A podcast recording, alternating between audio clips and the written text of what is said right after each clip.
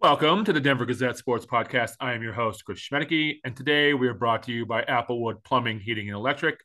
They have been serving Denver residents for 50 years. They are the proud, proud sponsor of the Colorado Avalanche and this podcast. And on this edition of the podcast today, we are reacting to the Denver Broncos 21 20 win to get move them to 500. And we're going to look ahead to the Browns a little bit. And I'm joined by Chris Tomasson. Chris, how you doing and how you feeling? Hey, doing okay. Thanks for having me. Let's get going. so, pretty exciting game last Sunday night. Uh, Broncos, like I said, win 21 to 20 on a touchdown from Russell Wilson to Courtland Sutton. Uh, with about a minute left, uh, Broncos defense holds. So, so Chris, I'm, I'm just going to ask you again, like I always ask you, big picture stuff. Like this team is back to 500 after being one in five. What's the feeling in that locker room? It, it's there's got to be a lot of belief floating around there. Yeah, there's been a tremendous amount of celebration the last couple weeks. Obviously, there was euphoria when they beat the Bills the week before in the last second field goal, and now they're back to 500. And there's just something mentally being back to 500 where they haven't been since they were zero and zero to start the season. If they had lost to the Vikings four and six, it would have been okay. You know, we got knocked back down the hill. Now we got to win two more in a row to get to 500. But it's a confidence boost, and uh, yeah, there's winnable games coming up, no doubt.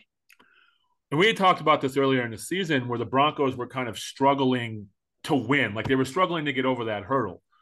Now, in the last couple weeks, they've really started to show that they make the big plays when they're needed, and they just seem a little bit more clutch in these last couple games.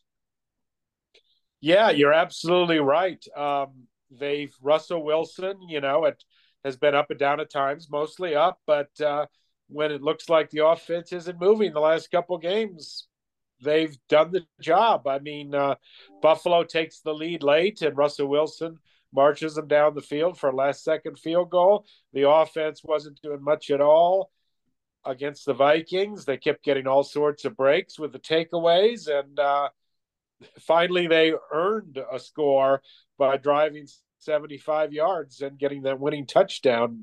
The offense woke up.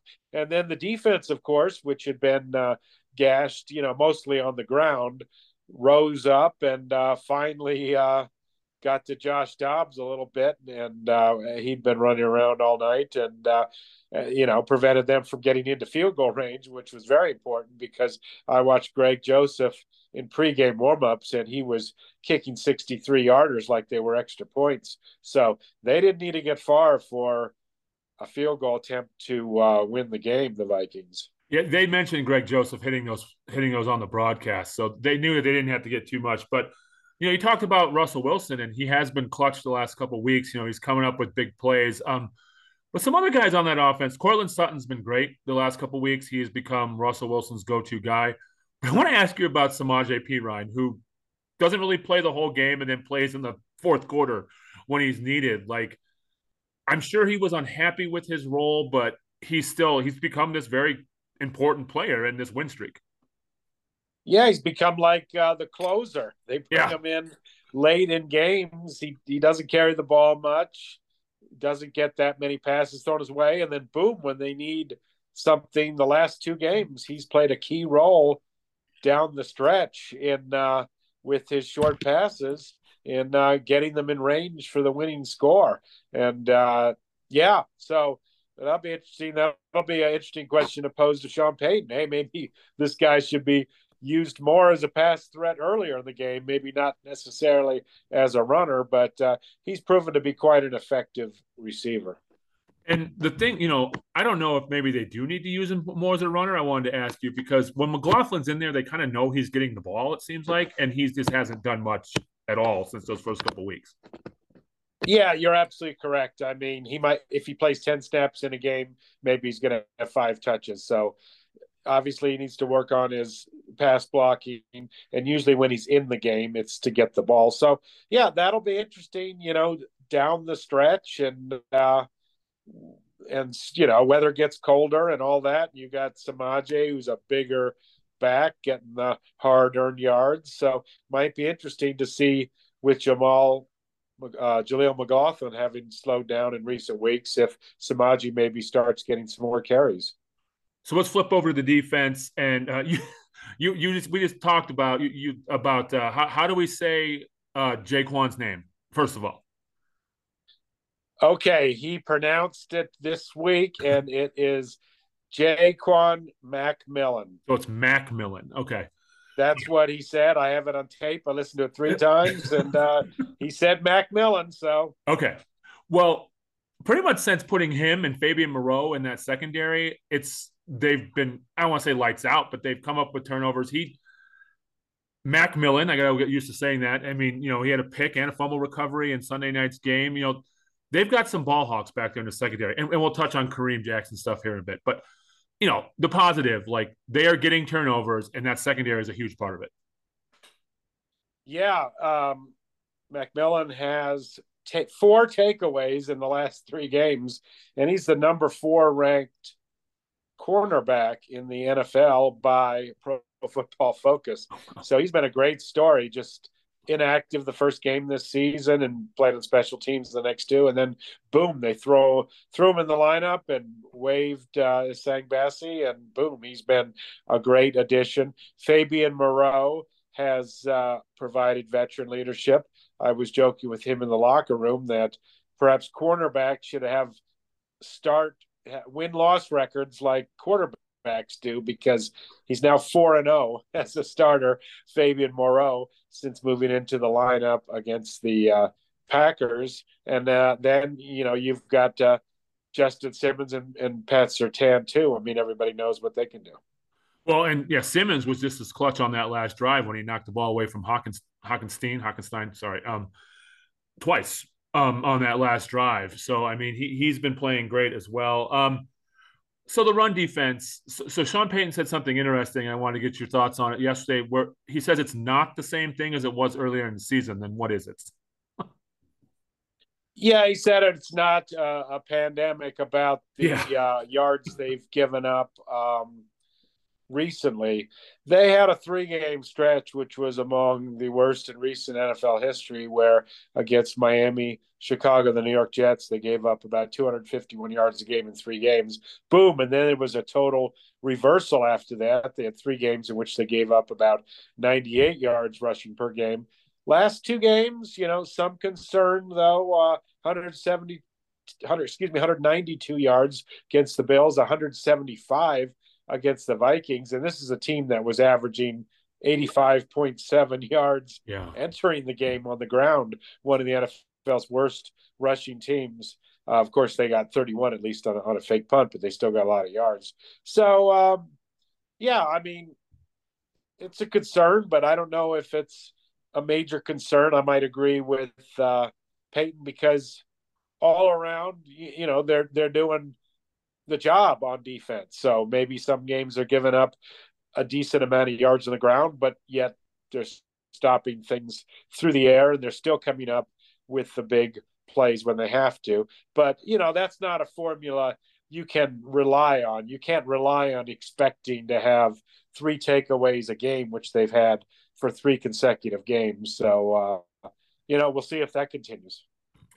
So, do you what did you think of the tackling on Sunday? Because I saw some people saying the tackling wasn't as good. Do you think that was a, a part of it? Because you know, early in the season we talked about their bad tackling, and it got better, and now it wasn't great on Sunday night. Did you see that as well? Yeah, the, there early in the game, especially there were a lot. There was some shoddy tackling. It it got better as the game progressed, but uh, you know, it wasn't as bad as obviously the Miami game, which of course was one of the worst tackling displays, the 70 to 20 loss any of us can remember. I don't think they really tackled much in that game. The guys just ran by them. Um, all right, so let's go ahead and talk about Kareem Jackson. He was suspended yesterday for a hit, with the third play of the game. No flag on the play. He hit Josh Dobbs. Well, he, he hit Josh Dobbs in the chest, but with his helmet. Is that what they're saying? It looks to me like in on the replay he got him in the helmet area. Did he? Okay. With the hit. Okay. But uh, but the, the bottom line is uh, you know their NFL's not messing around. So uh, I mean it's just a litany of violations, as you well know. I mean uh, he was fined four times, a total of eighty nine thousand dollars prior to his uh, first uh, suspension. I mean, it's almost hard to keep track. You know, fined like eighty nine thousand, then he lost with the two game suspension, maybe uh, two hundred forty uh, or maybe it was 280,000. I don't have the number right in front of me, but now he might lose 500 some thousand. He's had two ejections this season.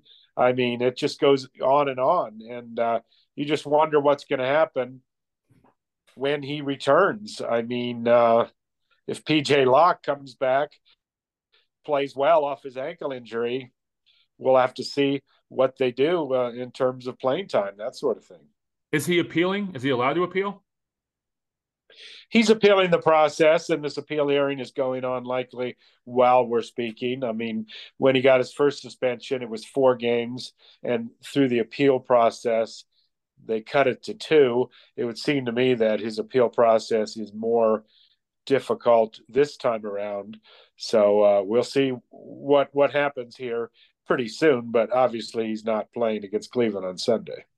All right, so let's move ahead to Cleveland. Um, Cleveland is seven and three. They have a real, real legit defense. Uh, their offense is not great. They're they're going to start uh, Dorian Thompson Robinson again. As far as I've seen, uh, they beat they beat Pittsburgh thirteen to ten last week in a real slugfest. But um, you know, we, talked before we started recording. This is probably going to be a low scoring game, um, slugfest kind of deal. What what are the Broncos going to see from Cleveland?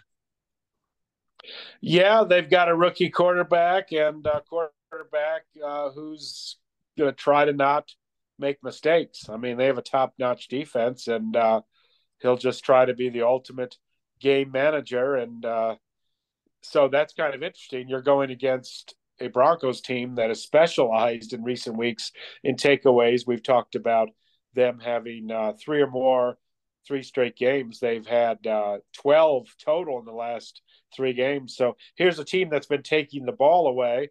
They're obviously going to try to take advantage of a rookie quarterback, but they're going to be conservative, I imagine, to attempt to avoid the takeaways. So we'll see if that happens.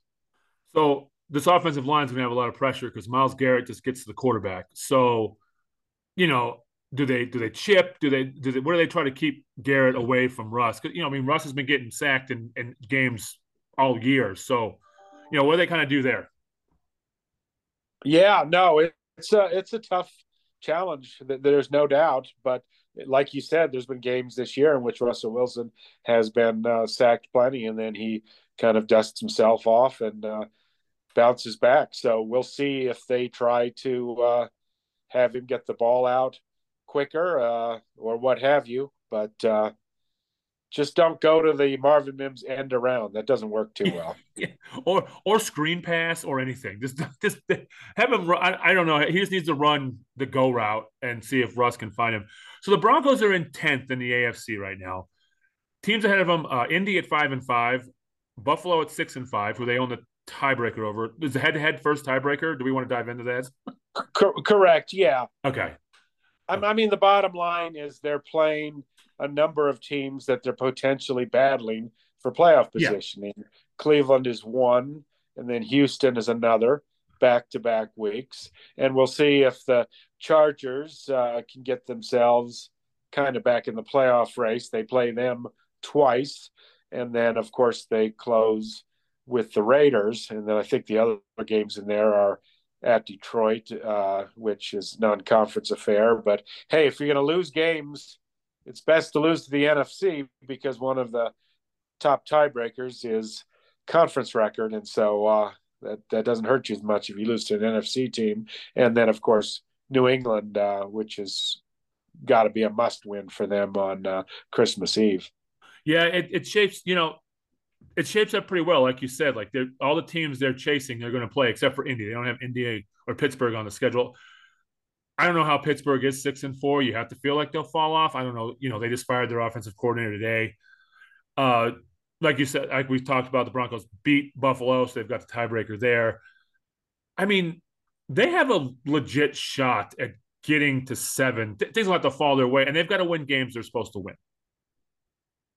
Yeah, you're absolutely correct. And uh, they're favored in this game against Cleveland. They're going against a rookie quarterback. They're at home. So this is a game they need to win to make the playoffs. And Houston has a rookie quarterback. Obviously, it's a rookie quarterback who's tearing up the NFL, but uh, still, you have to take advantage of going against uh, a rookie quarterback. And uh, so that needs to be a game that they, they need to win because winning at Detroit's going to be tough. But, uh, uh, you know, and the Chargers, they always seem to split with them. But these next two games, if they're to make the playoffs, they might need to win them both. And I think Houston has a big game this week because I think they play Jacksonville in a in a big divisional matchup. So it'll be interesting to see. That that game is definitely going to be interesting. I, will I'll be interested to see who's actually favored in it. Um, because if Houston beats Jacksonville, they're tied at seven and four, and they'd be in the division lead of the AFC South, which I don't think we'd be talking. We were going to be talking about. But um, all right, Chris. Uh, before you go, I just wanted again. We've talked about this before, but I still like to get your opinion. I continue to feel that Sean Payton is just pushing all the right buttons. Do you see that? Yeah, he stayed the course. I mean, when they were one in five, he never panicked. Obviously, didn't make a move when everybody was screaming for Vance Joseph to be dismissed as defensive coordinator. And you've got a veteran coach who's totally secure with his contract, has a Super Bowl ring uh, you know, he, he started out, he's had some tough starts, had an 0 4 start once with the Saints. So he uh, never really flinched, but uh, they've gotten some breaks of late. Of late, there, there's no doubt at all. Yeah. I mean, uh, Buffalo, the two late penalties, or they don't win that game. And uh, obviously, we mentioned the Kareem Jackson hit. If that was flagged, they wouldn't have gotten three points there uh, after that particular turnover to start the game. And who knows, maybe the Vikings march down the field, get a touchdown, and things are a little different. But uh, hey, here we are sitting at five and five. Nobody thought that a couple weeks ago, so it should be an interesting ride the rest of the way. One more thing, you know, we were, we've talked about the early season how they lost that game to the Raiders, they lost to the Commanders. The Jets loss has to just eat at them. Yeah, I mean, especially when you look at how the Jets are playing. I mean, uh, Zach Wilson has been brutal in recent weeks, and of course, he's been benched. And uh, I'm sure the Broncos were wishing uh, they could have taken more advantage of him in that particular game. All right, Chris, thanks for coming on and talking today. Uh, make sure to subscribe to this podcast on Apple and Spotify. Make sure to check out all of Chris's coverage of the Broncos over at denvergazette.com, as well as all the other teams in the area. And Chris, we will catch up next week after the Broncos and Browns games. We'll talk to you then. Sounds great. Thanks.